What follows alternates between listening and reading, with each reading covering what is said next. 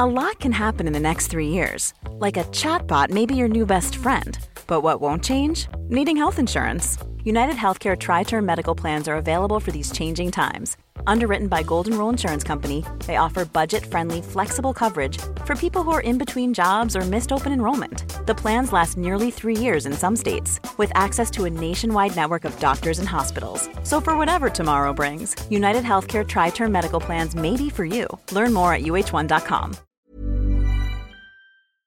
Hello, and welcome to another bonus episode of The New Abnormal. And we thank you so much for being here. This interview is with Geeta Gambhir, who's a six time Emmy Award nominee and two time Emmy Award winner director. And she's done documentaries like A Journey of a Thousand Miles Peacekeepers, I Am Evidence, Prison Dogs, all sorts of amazing work. And today she's going to talk to us about her latest, Black and Missing, which is out now on HBO. Welcome to the new abnormal, Geeta. Thank you so much for having me. So, talk to me about the show. Sure. So, the series that I just finished is titled Black and Missing, and it follows the Black and, Fish- and Missing Foundation and its founders, um, who are sister in laws, which made this show actually a lot of fun. Derrica Wilson and Natalie Wilson. Derrica is married to Natalie's brother. So they're very close. They basically concerned by the lack of media coverage and the lack of attention to that was given from that they historically from law enforcement um, to missing black and brown folks they decided to form an organization which they called the black and missing foundation and through that organization they advocate and raise awareness for the families of missing people of color. And they were formed in 2008. And it's interesting because the series could really not be more timely considering it's, I mean, it was always timely, to be honest. But, you know, recently in the media, we sort of had the phenomenon of the Gabby Petito case, which brought a lot of attention to, you know, again, a tragic story deserving of coverage, but it highlighted the discrepancy between the coverage of missing white women in particular and everyone else. So, uh, what's interesting to me about the Gabby Petito case, and I've written about it, is that at that same time, there was a woman who went missing who was an indigenous woman, right? Correct. That discrepancy, you know, has been widely and, you know, has been widely discussed and it's you know again this is critical i think you know in the series it's interesting we we discuss the the topic of missing white women syndrome and Gwen Ifill you know, brilliantly coined that term. And this was years ago, but, you know, having worked in the news, she sort of saw the fr- media frenzy that would ensue every time a white woman, you know, such as a Natalee Holloway. Right. We know their names. Yes. And what's so interesting is, you know, Natalie Wilson says to us in the series, I challenge anyone to name five missing women of color. And they can't do it. So it just it speaks to, you know, where sort of the bias, the racial bias and, you know, where the attention lies. Yeah, that is just so disturbing. So, talk to me about what it was like to make this. Did you learn a lot of stuff that you didn't know before? So I absolutely did. You know, we came at this film, myself and my team, you know, Soledad O'Brien's company, SOB Productions, came to me with this film. It didn't, I mean, with this series, I should say, it didn't originate with me. So they came to me and, you know, and asked if I would be part of it. And I have a long relationship with HBO, which has been really wonderful. And they've always really supported my work. So when, you know, the, the of course, conceptually it fit in with a lot of what I'm interested in, you know, as which is, you know, I like to do work that focuses on social social justice issues. I mean, I'm I'm interested in other things as well, but that's sort of my heart.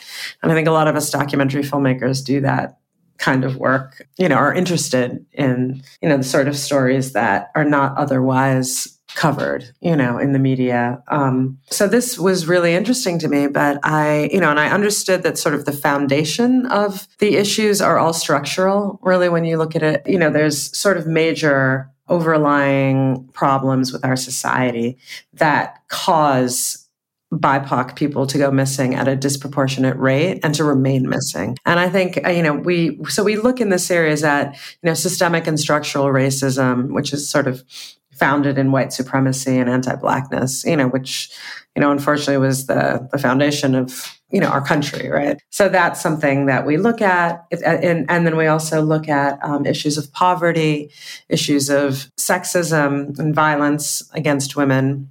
We look at mental health. These are sort of the overlying structural things. But what was interesting for me is I really didn't understand how they manifested. Right you know like and it's something as simple as black children being la- disproportionately labeled runaways right it's possible that it's like a policing issue too right absolutely it's policing and there's always been and we look at that bias as well and the the issues that exist between you know there's there's long standing tension between the African American community you know and law enforcement right they're not committed to protecting that group they're committed to prosecuting that group. Yes, the African American community and BIPOC communities in general have long been marginalized. There's a long history of abuse. There's a history of criminalization. You know, there's the sort of prison industrial complex is founded on kind of cycling us through it, right, as BIPOC people. And so this is a huge problem, you know. So there's the systemic, and again, systemic racism infiltrates everything, right? It infiltrates every aspect of our society and every institution in our society. And I think until that's dismantled, you know, it's going to be very challenging for for black and brown folks, I should say, to get sort of fair and just treatment by any of these organizations that are meant to protect and serve us. The devil is really in the details because sometimes it's incredibly it's it's nuanced in a way that we wouldn't know. Like when you think about a runaway child and the fact that if you label a child a runaway they don't tend to receive amber alerts. They see they are often criminalized. They're seen as a bad kid or a problem kid right? Not as a victim. And that alone you know the, the fact that the police disproportionately label black and brown kids of runaways means that they don't receive the attention needed by the media, by the even by the community. So, you know, whether or not we realize it, we have our own, right? The communities at large have our own biases about these issues. So it was it's it's things like that that too. There's certainly the overarching things that we can talk about that we see in the news, you know, like police violence and and you know the protests against them but then it's also in the the small things the like it's the the font you can't read and the legal the sort of the legal system too which really puts us in more peril can you tell us one story about eh, like a family a missing child that you interviewed the family of for this documentary I want to just make sure that I'm clear that the, the series focuses on both children and adults. And obviously, one is, I don't want to say that either are more important than the other. But I think, you know, the obviously, Derek and Natalie have said that the cases that trouble them the most are the cases of children because, you know, the onus is on all of us as a society to protect our children.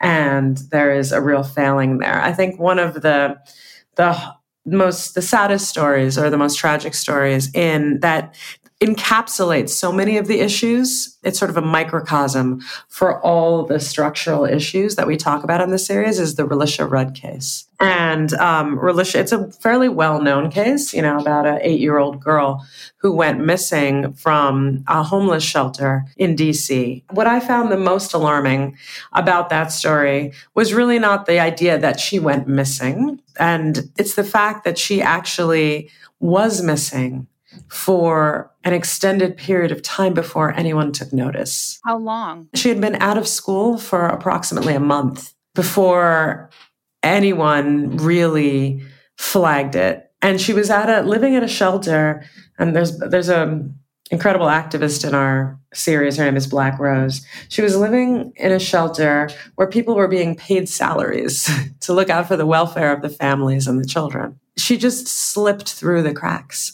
Now, her parents are also extremely vulnerable. Um, her mother is uh, struggles with mental health issues and had grown up in poverty, had been in the foster care system.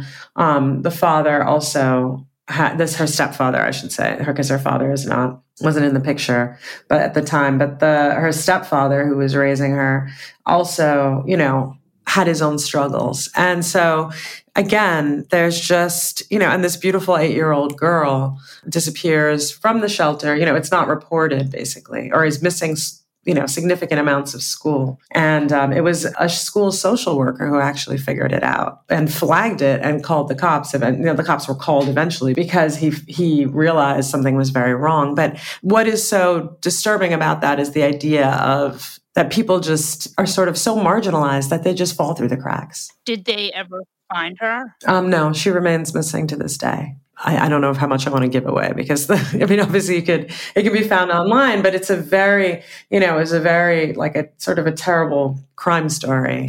And we still don't know where she is. And that I think is, you know, the question, you know, at the end of that story is really, could this happen again? And every single person who worked on it, you know, or was involved with it said, yes, absolutely. You know, that was one of the most difficult. Do you see things that could be implemented that could help. Absolutely. So I think so much of what happens again, the ills in our society, oftentimes we there's like an emergency room response when something happens.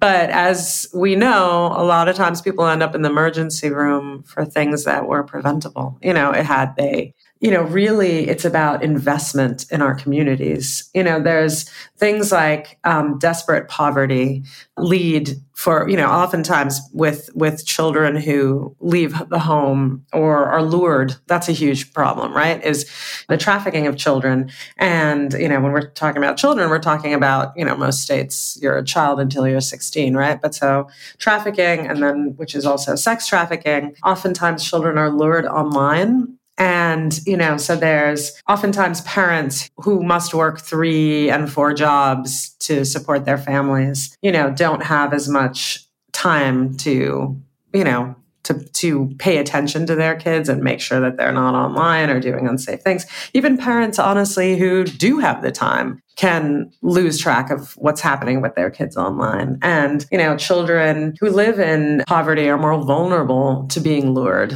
because again the folks who lure them sort of the perpetrators of of luring and then trafficking offer them things that they don't have access to you know?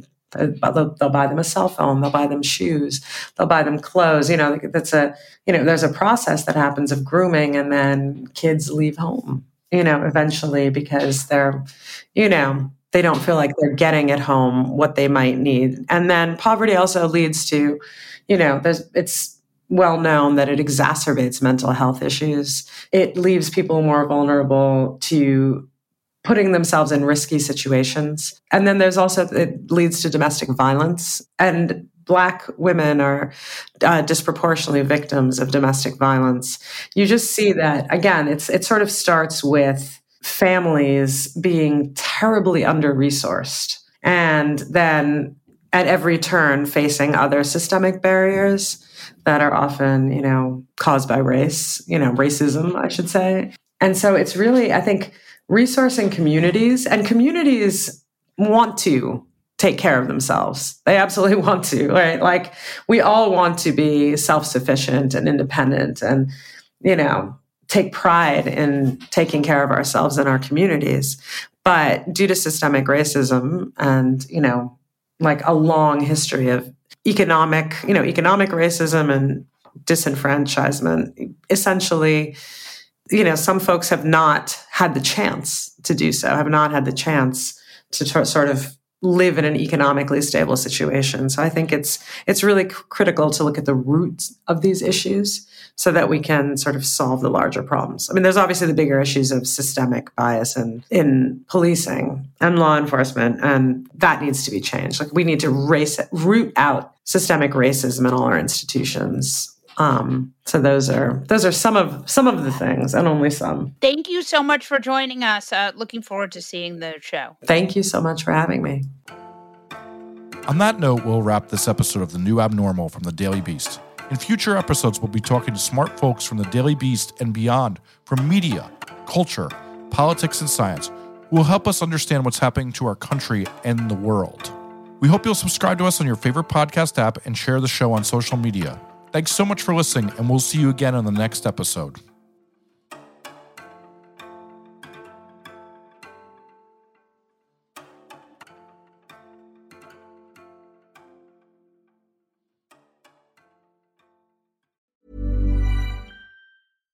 Even when we're on a budget, we still deserve nice things. Quince is a place to scoop up stunning high-end goods for 50 to 80% less than similar brands. They have buttery soft cashmere sweaters starting at $50, luxurious Italian leather bags, and so much more. Plus, Quince only works with factories that use safe, ethical, and responsible manufacturing. Get the high-end goods you'll love without the high price tag with Quince. Go to quince.com/style for free shipping and 365-day returns.